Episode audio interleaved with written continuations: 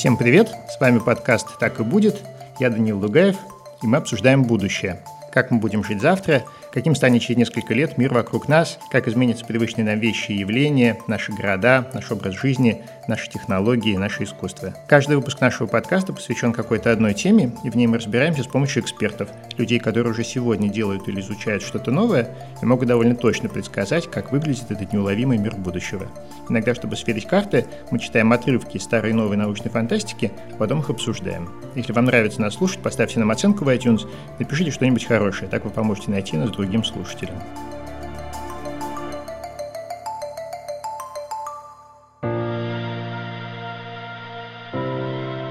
Партнер подкаста «Так и будет» во втором сезоне Geekbrains.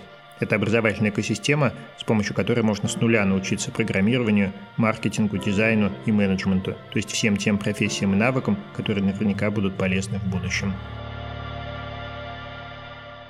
И сегодня мы обсуждаем будущее искусственного интеллекта. Поработят ли нас разумные компьютеры, спасет ли человечество терминатор, возможно ли сконструировать робота, которого нельзя будет отличить от человека, легко ли жить в мире, где даже э, тостеры и зажигалки имеют свое собственное мнение. И у меня в гостях сегодня Алексей Хохунов, основатель компании DeBrain, и Иван Немещуков, исследователь искусственного интеллекта, автор и ведущий подкаста «Проветримся». Алексей, Иван, привет.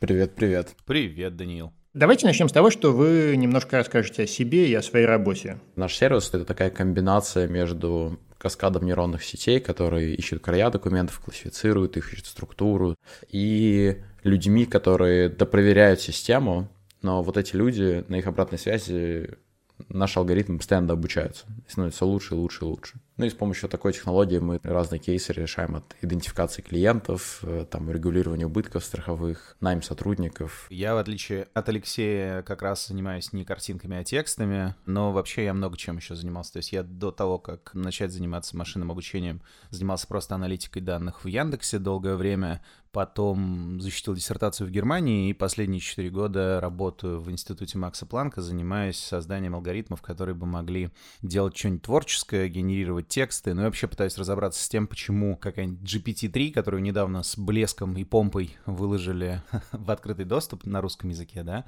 она видит очень много текста и при этом не может написать рассказ. А человек, увидев меньше текста, может написать рассказ, да, есть какая-то фундаментальная проблема с тем, что происходит с пониманием текстов и вообще, что такое понимание. Знаете, я подумал, что разговор об искусственном интеллекте стоит, э, наверное, начать с определения того, что же такое искусственный интеллект, потому что когда говоришь, например, о полетах на Альфу Центавра, все почему-то понимают, о чем речь, хотя эта цель пока что совершенно недостижимая, а когда разговор заходит о компьютерном интеллекте, всем почему-то представляется то ли Шварценеггер, то ли вращающийся в киберпространстве пирамида, то ли еще что-то не менее странное, хотя интеллект этот есть на самом деле в каждом телефоне, у каждого в кармане.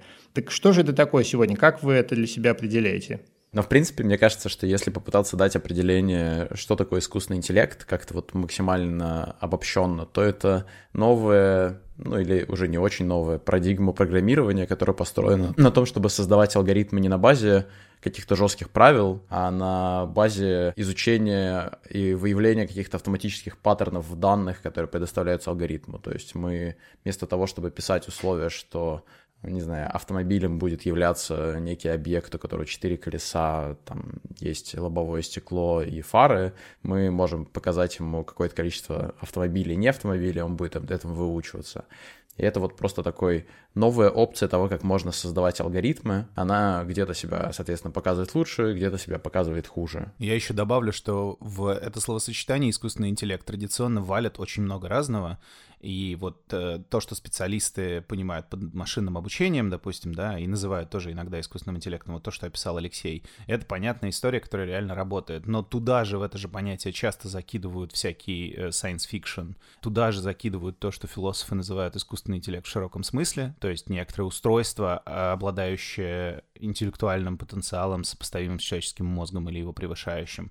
Туда же закидывают всякие rule-based системы, которые не основываются на парадигме машинного обучения, то, что называется экспертные системы. Они вот в 90-е были очень популярны и назывались искусственный интеллект. То есть представь себе ситуацию, ты хочешь построить какой-нибудь алгоритм, который бы что-нибудь диагностировал, да, и в 90-е была популярная идея, что если поговорить с тысячу или двумя тысячами врачей, вытащить из них правила, по которым они ставят тот или иной диагноз по симптомам пациента, собрать это все в такое развесистое, развесистое условие, которое алгоритм проверяет, когда к нему новый пациент приходит, то получится тоже какая-то штука, которую называли тогда искусственным интеллектом. И в этом смысле словосочетание искусственный интеллект, оно куда более размытое, нежели чем, к примеру, словосочетание, не знаю, там, экспертная система или машинное обучение или там искусственный интеллект в широком смысле. То есть эту штуку всегда надо уточнять в зависимости от того контекста, в котором мы находимся. Давайте тогда, чтобы начать разговор, может быть, про вот это самое обучение, послушаем кусочек из э, романа Теда Чана, который называется «Жизненный цикл программных объектов». Это роман 2010 года.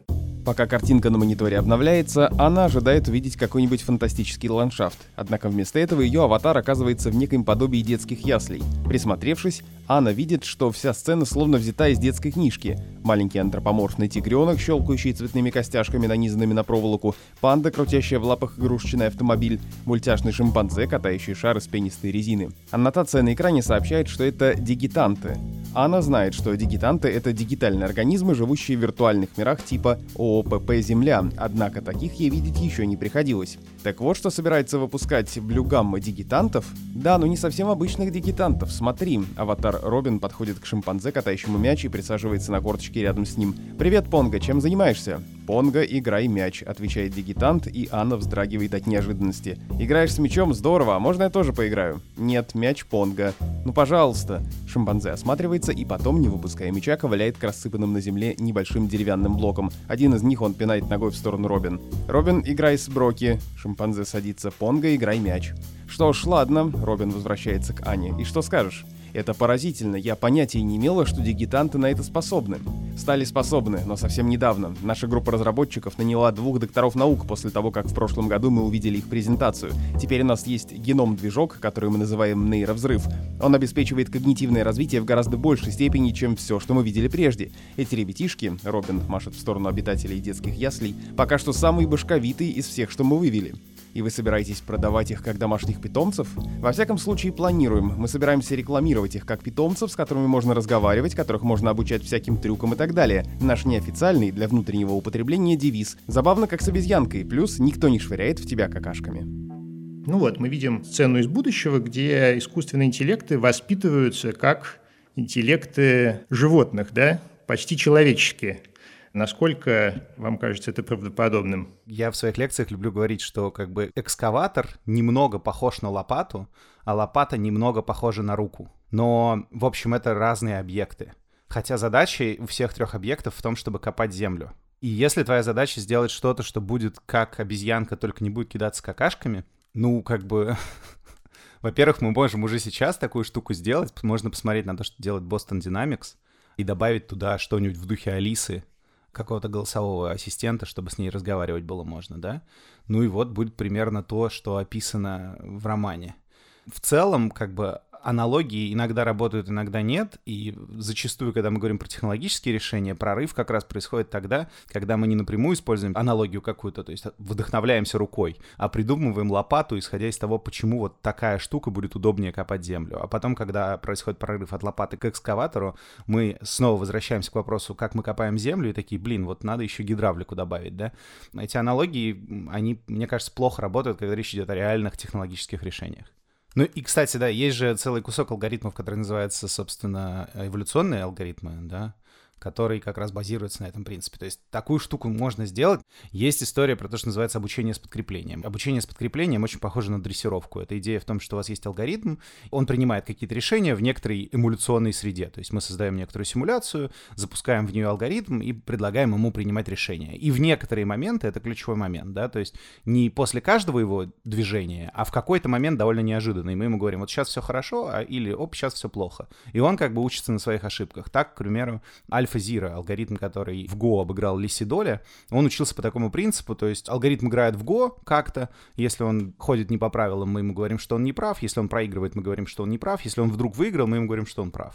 И вот таким образом мы можем обучать алгоритмы решать какие-то задачи. Ну, то есть все эти технологии по отдельности у нас есть, мы все их уже так или иначе используем для решения тех или иных прикладных задач, но сочетать их в таком виде, чтобы создать возможность у кого-то поучаствовать в чем-то похожем на такой какой-то кислотный трип, никому в голову не приходит, потому что это не очень эффективно, непонятно зачем. Мне кажется, что приходят, и люди явно этим занимаются. Есть прекрасное направление VR. Мне кажется, если VR перемешать истории про генерации мира в Майнкрафте и добавить туда еще немножко вариативности и раскрашивания от э, ганов генеративных нейросетей, как раз получится что-то подобное. Ну окей, да, и, э, на самом деле Лёш прав, люди этим занимаются, но это скорее люди искусства или люди из геймдева. Хорошо, а вы можете попробовать объяснить для непрограммиста, каким образом обучаются искусственный интеллект? Я имею в виду не на таком уровне, что вот, например, искусственный интеллект управляет контроллером в Марио и видит, что если он сделал так, то игра закончилась, значит, надо сделать как как-то иначе,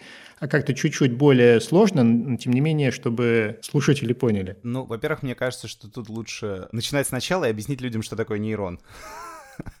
Обычно в этом месте у людей бывает возникают трудности. Короче, у нас в голове есть нейроны. Значит, нейрон — это клетка, соединенная с другими клетками и периодически бьющая другие клетки током.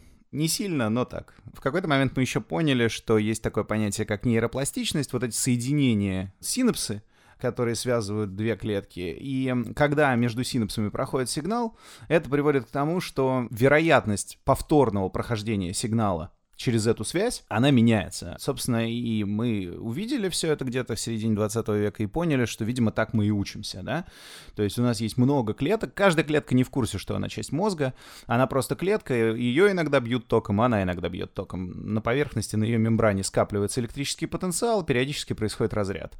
Но штука в том, что вся как бы система устроена так, что когда электрический разряд проходит в одном направлении, он и дальше с высокой вероятностью начинает ходить в этом направлении, и так у нас формируются некоторые дорожки вот этих электрических разрядов в мозгу, благодаря которым мы в итоге получаем моторные навыки, навыки восприятия, навыки мышления и так далее, и так далее. Ну и когда люди все это поняли, как известно, нет более заносчивых людей, чем математики, они это увидели и сказали, а, Сейчас мы сделаем то же самое, только программными средствами будет даже лучше. В чем идея? Давайте возьмем много простейших элементов, Каждый элемент ничего не знает про другие, у него просто есть следующая задача. Он получает какое-то количество чисел на вход и потом выдает одно число на выход. Всем тем нейронам искусственным, с которыми связан. Дальше нужно было придумать, как эту штуку обучать. То есть как, собственно, сделать аналог синапса, который бы позволял чему-то учиться. И с этим бились еще некоторое время. Разными способами пытались придумать, как менять силу связи между этими самыми искусственными нейронами, пока не придумали такую штуку, которая называется обратное распространение ошибки. И мы, собственно, ей в основном сейчас и пользуемся. И идея, если очень грубо такая, представьте, что у вас есть много-много-много нейронов, вы на вход подали какой-то э, объект, не знаю, картинку или текст, разбили его на кусочки, каждому нейрону скормили какой-то отдельный кусочек, нейрон э, как-то отреагировал, передал этот сигнал дальше по сети, в общем, в итоге у вас сигнал на выходе, не знаю, пусть у вас на выходе один нейрон, и если он срабатывает, то это значит, что у вас там лицо есть на картинке, а если не срабатывает, то лица нет. Мы строим искусственную сеть, которая детектирует лица, да, искусственную нейронную сеть. Ну так вот, и он сработал на выходе, и поскольку вы учите сетку на размер размеченных данных вы знаете, допустим, что на этой фотографии было лицо, и ваш нейрон на выходе сказал «лицо есть». Вы, грубо говоря, делаете следующее. Вы говорите этому финальному нейрону, чувак, ты молодец, все правильно. Он смотрит назад на те нейроны, которые ему передали сигнал в предыдущем слое, и чуть-чуть сильнее начинает им доверять, потому что они дали ему правильный совет. Они смотрят еще назад на предыдущий слой и так далее. И так меняются эти связи. То есть, если мы сделали все правильно, мы начинаем доверять друг другу чуть больше. Если мы сделали что-то неправильно, мы начинаем доверять друг другу чуть меньше. Наши связи или усиливаются, или ослабляются. Это такая очень отдаленная схема симуляции того, что происходит в мозгу. Гениально, прекрасное объяснение. Давайте послушаем рассказ Генри Катнера, который называется «Робот-зазнайка». Это 1943 год. Геллагер устало вздохнул. Мистер Брок, познакомьтесь с Джо. Джо — это мистер Брок из фирмы Voxview. Э, невнятно проговорил телемагнат «Здравствуйте». «Право же, все это ни к чему, мистер Брок», — сказал робот скрипучим голосом. «Деньги меня не трогают. Я понимаю, многих осчастливило бы мое появление в ваших фильмах, но слава для меня ничто. Нуль. Мне достаточно сознавать, что я прекрасен». Брок прикусил губу. «Ну вот что», — свирепо произнес он, — «я пришел сюда вовсе не для того, чтобы предлагать вам роль, понятно? Я ведь не заикнулся о контракте. Редкостное нахальство. Вы просто сумасшедший». «Я вижу вас насквозь», — холодно заметил робот. «Понимаю, вы подавлены моей красотой и обаянием моего голоса. Такой потрясающий тембр. Вы притворяетесь, будто я вам не нужен, надеясь заполучить меня по дешевке. Не стоит, я ведь сказал, что не заинтересован». «Сумасшедший!» — прошипел выведенный из себя Брок, а Джо хладнокровно повернулся к зеркалу. «Не разговаривайте так громко», — предупредил он. «Диссонанс просто оглушает. К тому же вы урод, и я не желаю вас видеть». Внутри прозрачной оболочки зажужжали колесики и шестеренки. Джо выдвинул до отказа глаза на кронштейнах и стал с явным одобрением разглядывать себя. Итак, когда мы сможем э, соорудить нечто, что все-таки будет хотя бы отдаленно напоминать человеческий разум? Хочется верить, что мы к этому все стремимся, не до конца понятно, зачем точно мы хотим это сделать, но оценить, сколько нам на это потребуется времени, по моему ощущению, практически сейчас невозможно, потому что мы находимся совсем-совсем на другой стадии развития наших всех алгоритмов. Вообще двигает э, искусственный интеллект сейчас немножко в иную сторону. То есть вот есть история про некую антропоморфность, которая, в принципе, очень многие науки занимаются с тем, чтобы сделать что-то, что очень похоже на человека или на любое другое живое существо.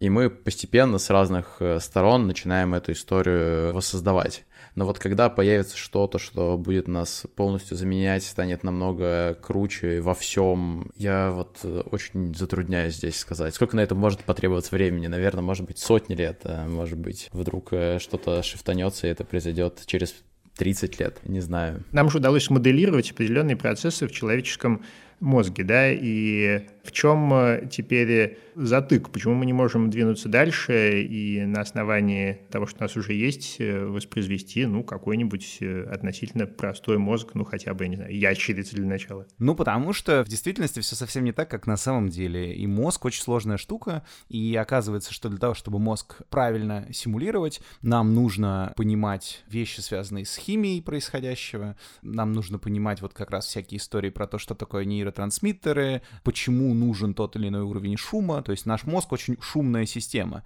но, судя по всему, этот шум нужен. Без шума мозг не работает, да, и оказывается, ну, есть очень много деталей, которые мы вообще не понимаем. Это первая мысль. Вторая мысль — это вопрос о том вообще, что такое сознание, существует ли оно и откуда берется. То есть, ну, такой простой вопрос. Вот есть собака, она себя осознает как себя или нет? Мне кажется, что скорее там же есть много экспериментов при ту же историю с э, зеркалом, с тем, что скорее животное себя не осознает, чем осознает. То есть она, видя себя в отражении, она пугается и думает, что это что-то еще. И, кстати, еще хочется немножко добавить историю про то, что мы на самом деле даже с учетом, там, неважности, шумов и прочих вещей, мы не до конца понимаем, как работает наш организм. Мы только делаем очень много шагов с тем, чтобы понять вообще, какое количество нейронов, где и с чем они связаны, как каждая областей мозга вообще, за какую функцию она отвечает, как это все взаимодействует со всеми как раз нашими нейромедиаторами.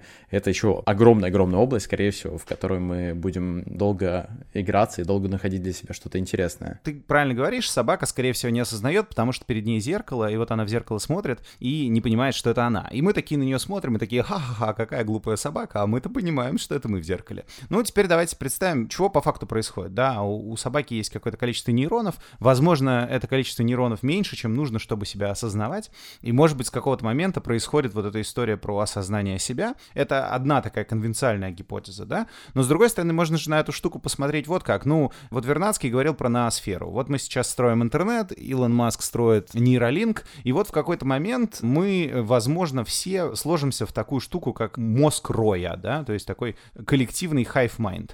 Вот в этот момент этот коллективный hive mind глядеть будет на каждого отдельного человека примерно так же, как мы сейчас глядим на собаку. Как на что-то очень примитивное, но прикольное. Есть такой человек Сэм Харрис, он нейробиолог, он про это в книжке пишет, говорит, ну представьте, вы медитируете, и в какой-то момент где-то происходит звук, не знаю, кто-то уронил чашку или проехал поезд, и этот звук появляется в поле вашего внимания, вы его замечаете. Но иногда, когда вы медитируете, в поле вашего внимания появляются не звуки, а мысли. Вот задайте себе вопрос, отличаете ли вы мысль в поле вашего внимания от звука в поле вашего внимания. И вы довольно быстро придете к выводу, что нет, не отличаете. Что в тот момент, когда вы медитируете и направляете фокус внимания на все происходящее вокруг, мысли в фокусе внимания появляются так же неожиданно и так же неожиданно пропадают, как звуки. И тут возникает вопрос, а когда мы говорим про сознание и про свободу воли человека, а почему она вообще есть? Потому что если сознание — это некоторая иллюзия, связанная просто со спецификой вычислительных мощностей, то есть начиная с определенной вычислительной мощности, у объекта появляется, значит, иллюзия сознания. Если это так, тогда как бы вопрос про создание интеллекта сопоставимым с человеческим вообще как-то теряет смысл, потому что у нас шкала пропадает. В нашей жизни, в принципе, мы где-то там 95, а может быть даже 99% времени проводим в несознательном состоянии. То есть мы не думаем о том, вот когда мы встаем, наливаем чаечек, чистим зубы, собираемся на работу, даже делаем работу, это не то, что на самом деле требует того, что мы здесь называем сознательной частью. Единственный момент, когда ему требуется, чтобы он такой включился и подумал, и как раз попытался поменять свои какие-то нейронные связи и сделать вот эту итерацию обучения, это когда мы его сознательно ввели в это состояние, мы такие вот здесь что-то сложное, задумайся и помоги нам.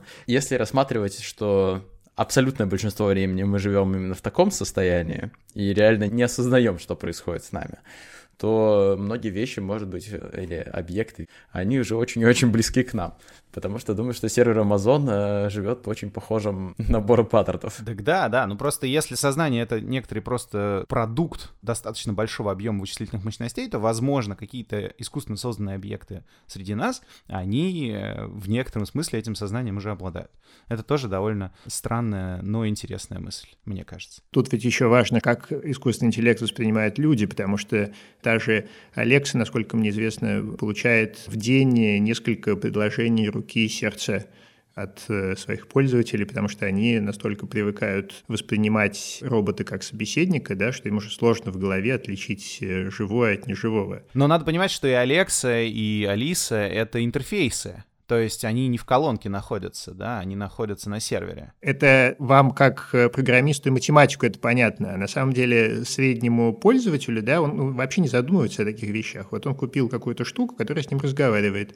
И как устроена эта штука, он даже, в общем-то, не задумывается. А на самом деле это ведь и есть очень интересный вопрос. Мы не можем, наверное, понять, что такое сознание, но нам довольно удачно часто удается его симулировать. Вот э, каким образом? Есть огромное количество паттернов, которые мы в своей жизни иногда видим, иногда не видим. Например, если человек, у него есть какая-то мимическая реакция, там, не знаю, он подкусывает губу или он э, поднимает глаза, к примеру, это означает, что он испытывает сейчас какую-то конкретную эмоцию или какую-то реакцию.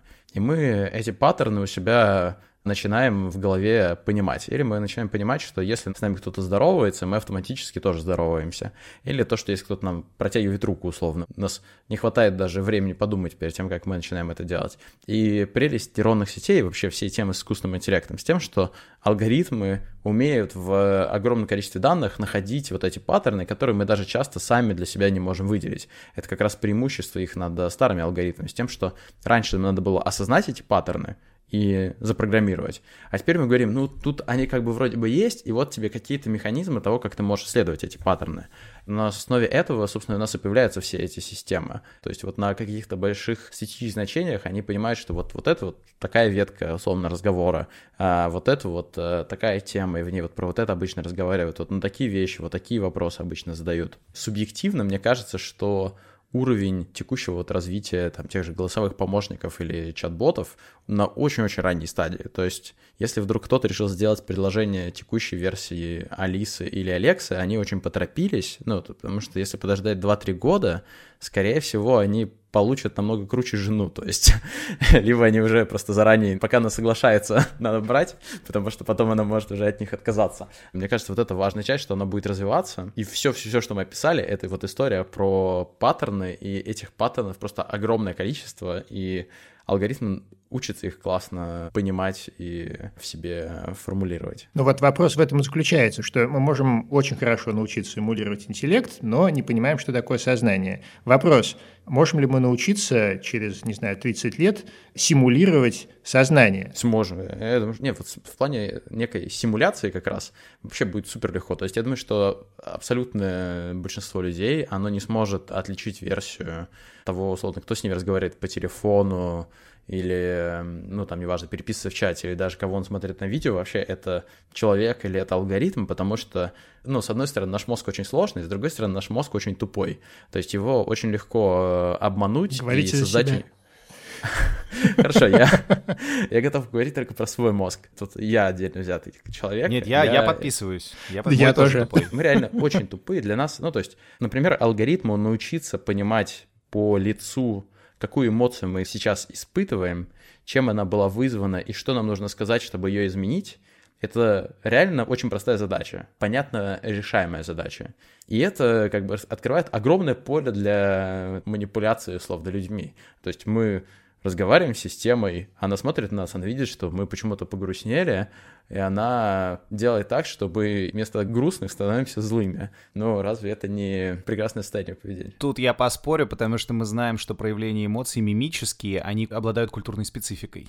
И если люди будут понимать, что алгоритмы систематически ими манипулируют из-за того, что они проявляют э, эмоции, то они будут проявлять их по-другому. То есть это будет такая какая-то гонка вооружений. Но опять же, если мы пойдем по такому пути, что мы будем продолжать как общество разрешать такого рода манипуляцию, да, то есть кажется, что сейчас многие люди серьезно и правильно думают о том, что вообще история про то, что вашим мозгом может манипулировать какая-то компания или алгоритм таргетинга, это неправильная история, и она несет за собой опасные последствия для общества и цивилизации в целом. Не, ну я здесь просто привел отдельно взятый пример с мимикой. Есть намного более простые вещи, которые мы уже, скажем так, проиграли.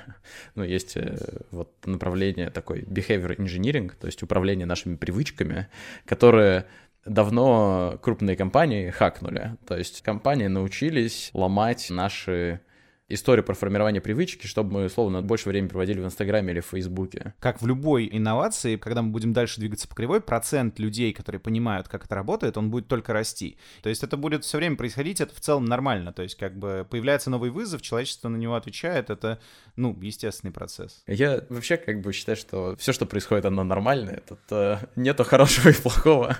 все достаточно, опять же, эволюционно правильно. Люди придумали, как формируются привычки, и с помощью алгоритмов Facebook давно научился делать так, чтобы мы привыкали в нем дольше залипать, ну или TikTok, прекрасный вообще пример. Обожаю эту компанию с точки зрения того, как она шарит за то, что нам нравится. Чистый серотонин. Вообще, просто. серотонин, дофаминовый коридор просто фигачит нам по мозгу, там, давай, давай, смотри. Вот. Кажется, будто искусственный интеллект, который может посчитать котов на фотографии, это одно – а суперкомпьютер, который будет управлять автоматическими боевыми дронами через 20 лет, совсем другое. Однако на самом деле у них много общего. Чтобы понять, как программа может научиться принимать самостоятельные решения любой сложности, надо изучать технологии машинного обучения и нейронных сетей. Например, на факультете искусственного интеллекта наших друзей из Geekbrains. Сейчас о нем немного расскажет Настя Саладжук, которая продюсирует в Geekbrains направление Data Science. Не переключайтесь. Сразу после Насти мы вернемся в студию к нашим гостям. Факультет искусственного интеллекта мы запустили в конце 2018 года. Специалисты по машинному обучению и анализу данных – одни из самых востребованных на рынке, и их сейчас крайне мало.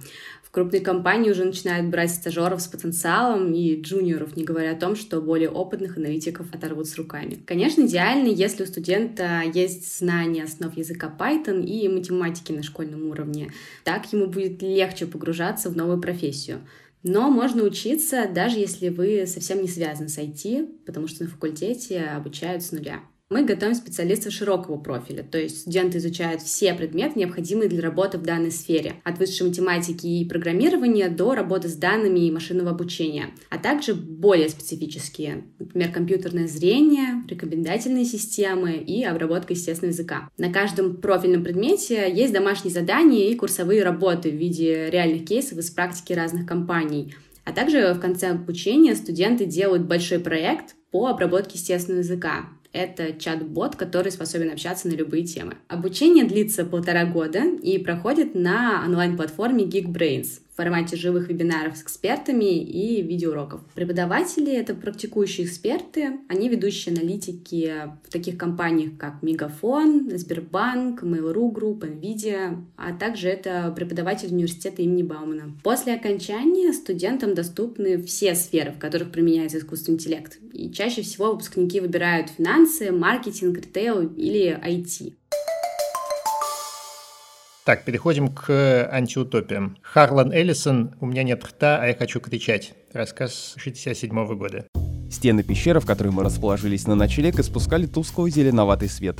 АМ обеспечил нас какими-то гнилушками, и мы разожгли костер, а потом, сгрудившись вокруг жалкого огня, принялись рассказывать разные истории, чтобы Бенни перестал плакать из-за окутавшего его вечного мрака. «Что означает АМ?» — Гористер ответил. «Может быть, в тысячный раз, но Бенни просто обожал эту историю. Сначала ассоциированный мастер-компьютер, затем адаптированный манипулятор. Позднее, когда он стал разумным и сумел присоединиться к единой сети, его называли агрессивным мерзавцем, но было уже слишком поздно. Кончилось тем, что оно стало называть себя АМ, оно осознало себя как личность, что означает «cogito ergo sum», Бенни захихикал и начал пускать слюни. Был китайский АМ и русский АМ, и АМ Янки, и Гористер замолчал. Бенни принялся колотить по полу большими твердыми кулаками. Он был недоволен, Гористер рассказывал не с самого начала.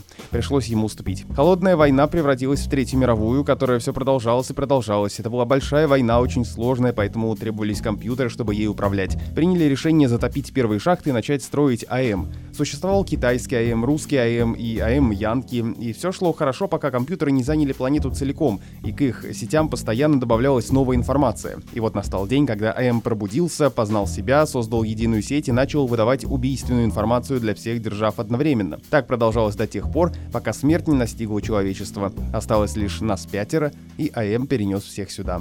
Бенни печально улыбался и опять пускал слюни. Я бы вообще не рассматривал такой риск, что ИИ это будет что-то, что нас а, сможет погубить. Когда я думаю о том, какие могут быть сценарии, которые убивают э, человечество, я думаю о том, что версия ядерной войны, она намного более вероятная, чем история про то, что появился искусственный интеллект, который решил, что люди неэффективны, они нашу планету вообще всю загадили, и пора бы с ним покончить. Я не верю ни в одну антиутопию, потому что она базируется на предположении, что у нас будет некоторый технологический вызов и не будет технологического контраргумента. Хотя мы видим за всю историю развития технологий, что на любой технологический вызов находится технологический контраргумент, который его сдерживает. Ну, в случае, например, искусственного интеллекта, вот есть же такой момент, скажем, мы можем обучить искусственный интеллект чему-то простому и, в принципе, будем понимать, как он принимает решения, например, там перед ним яблоко или банан, да, но как только мы начинаем усложнять систему и обучать искусственный интеллект с помощью искусственных интеллектов, то в какой-то момент мы доходим до стадии, когда мы уже перестаем понимать, как искусственный интеллект принимает решения. Даниил, но мы же не понимаем, как человек принимает решение. Тебя же не беспокоит тот факт, что ты не понимаешь, как ты принимаешь но решение? Но мы понимаем, что человек э, принимает решение, исходя из собственных интересов каких-то. Далеко не всегда. Не, ну далеко не всегда, да. Есть же очень много психических отклонений, которые... Есть, да, не, да ладно, есть просто люди с лишним весом. Как только людей стало достаточно еды, оказалось, что систематически огромный процент населения планеты Земля принимает систематически каждый день решения, которые сокращают их продолжительность жизни и повышают вероятность заболеваний. Это же все зависит просто от того, что понимать под интересами. Например, кому-то интересно все время гамбургеры есть. Это тоже интересы, понимаете? Но интереса у искусственного интеллекта в принципе ведь нет. Поэтому если мы не понимаем, как работает искусственный интеллект в его самых сложных проявлениях, правильно? Или вы понимаете? Не, на самом деле, как бы искусственный интеллект можно расшифровать. Просто иногда это занимает очень много времени, больше времени, чем его создавали но это можно сделать, можно выделить, почему в тех или иных моментах он э, делает те или иные вещи. Ну, то есть мы можем проследить активность каждого отдельного нейрона. В этом смысле у человека мы не можем этого сделать. Да, мы можем взять прям как бы вот есть какой-то вход в нейросеть, она приняла какое-то решение, и мы можем по каждой вот связочке между слоями пройтись и понять, а, окей, выяснилось, что, а вот если что-то там, не знаю, мы видим куртку синего цвета, то, скорее всего, нейросеть понимает, что это скорее всего, полицейский, например. И мы как бы вполне можем эту информацию из нее достать. Она это выучила, и нам это теперь стало доступным. Я правильно понимаю, что вы не видите никакой опасности в том, что, например, когда искусственный интеллект будет еще более широко, чем сейчас, использоваться в военной области, над ним невозможно будет утратить контроль ни в какой момент. Я намного больше боюсь искусственного интеллекта в бытовой области, чем в военной. То есть я считаю, что текущая версия управления военными ресурсами, она намного более небезопасна, чем это будет делать искусственный То есть вы боитесь искусственного интеллекта и в бытовой, и в военной области?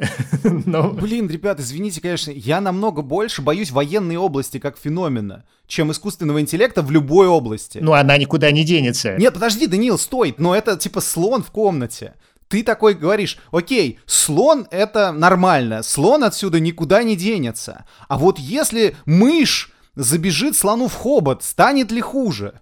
Да, Даниил, станет, если мышь забежит слону в хобот. Убери слона из посудной лавки. Он стоит там столетиями, тысячелетиями стоит. Он стоит там, потому что наша биология так устроена. Мы довольно агрессивный примат, и поэтому у нас стоит слон в нашей комнате. И если туда, в этого слона, забежит мышь, или белка ему хвостиком пощекочет что-нибудь, он разнесет всю комнату. И мы этого слона кормим, делаем больше и сильней, постоянно. Вот я каждый раз задумываюсь, представляете, в 2020 году существуют войны, где люди, ну, то есть они действительно с друг другом идут, стреляют с друг другом автоматами, как бы, и приход в эту историю вместо эгоцентричных маньяков, которые жаждут э, захватить э, новую территорию или доказать кому-то, что его просто обидели, а он оказался сильнее искусственного интеллекта, может даже потенциально уменьшить размеры этого слона. Но здесь я полностью абсолютно разделяю взгляд Ивана с тем, что очень странно, просто факт его наличия.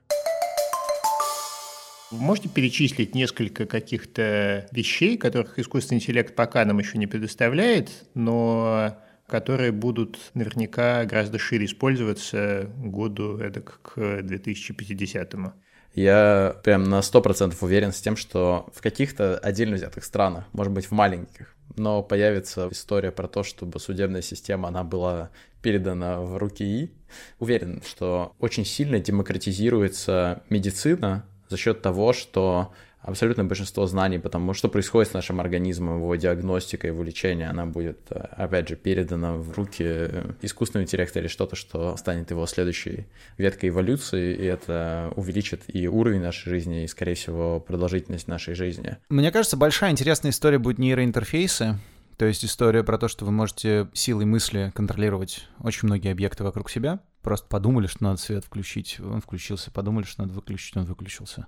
Всякие истории вокруг медицины, как сказал Алексей, тут я с ним на 100% согласен. Вообще, мне кажется, 21 век — это век, в первую очередь, биотеха, а искусственный интеллект просто очень сильно помогает, потому что он помогает, как я уже опять же говорил, обращаться к этой большой широкой базе знаний систематически и продуктивнее намного работать. И мы вот историю с рекордной скоростью выпуска вакцин в связи с коронавирусом видим сейчас. Это как раз следствие глобализации медицинского и биологического знания и применение, в частности, алгоритмов анализа данных к этому знанию для того, чтобы ускорить процесс разработки того или иного решения. Компания Moderna, к примеру, которая делает одну из вакцин, у них продающая основная идея в том, что они делают софт для клеток. То есть они говорят, мы вообще будем делать софт для клеток, чтобы ваши клетки, значит, запускали те программы, которые вы хотите.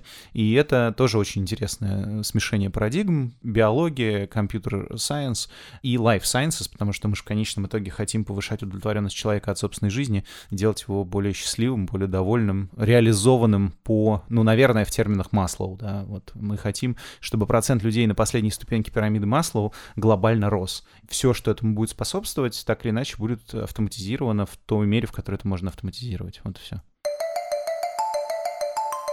Ну вот, на сегодня все. Спасибо, что слушаете нас. Не забудьте при случае заглянуть на сайт наших друзей с образовательной экосистемы Geekbrains. Ссылку вы найдете в описании этого эпизода на сайте Медузы. Там вы сможете узнать о факультете информационной безопасности, о котором вы сегодня услышали, и о других курсах. Их у Geekbrains больше 170. Это подкаст «Так и будет». Я Даниил Дугаев. Подписывайтесь на нас, ставьте нам лайки и звездочки, рассказывайте о нас друзьям и обязательно пишите нам письма по адресу подкастсобака.медуза.io. Пока!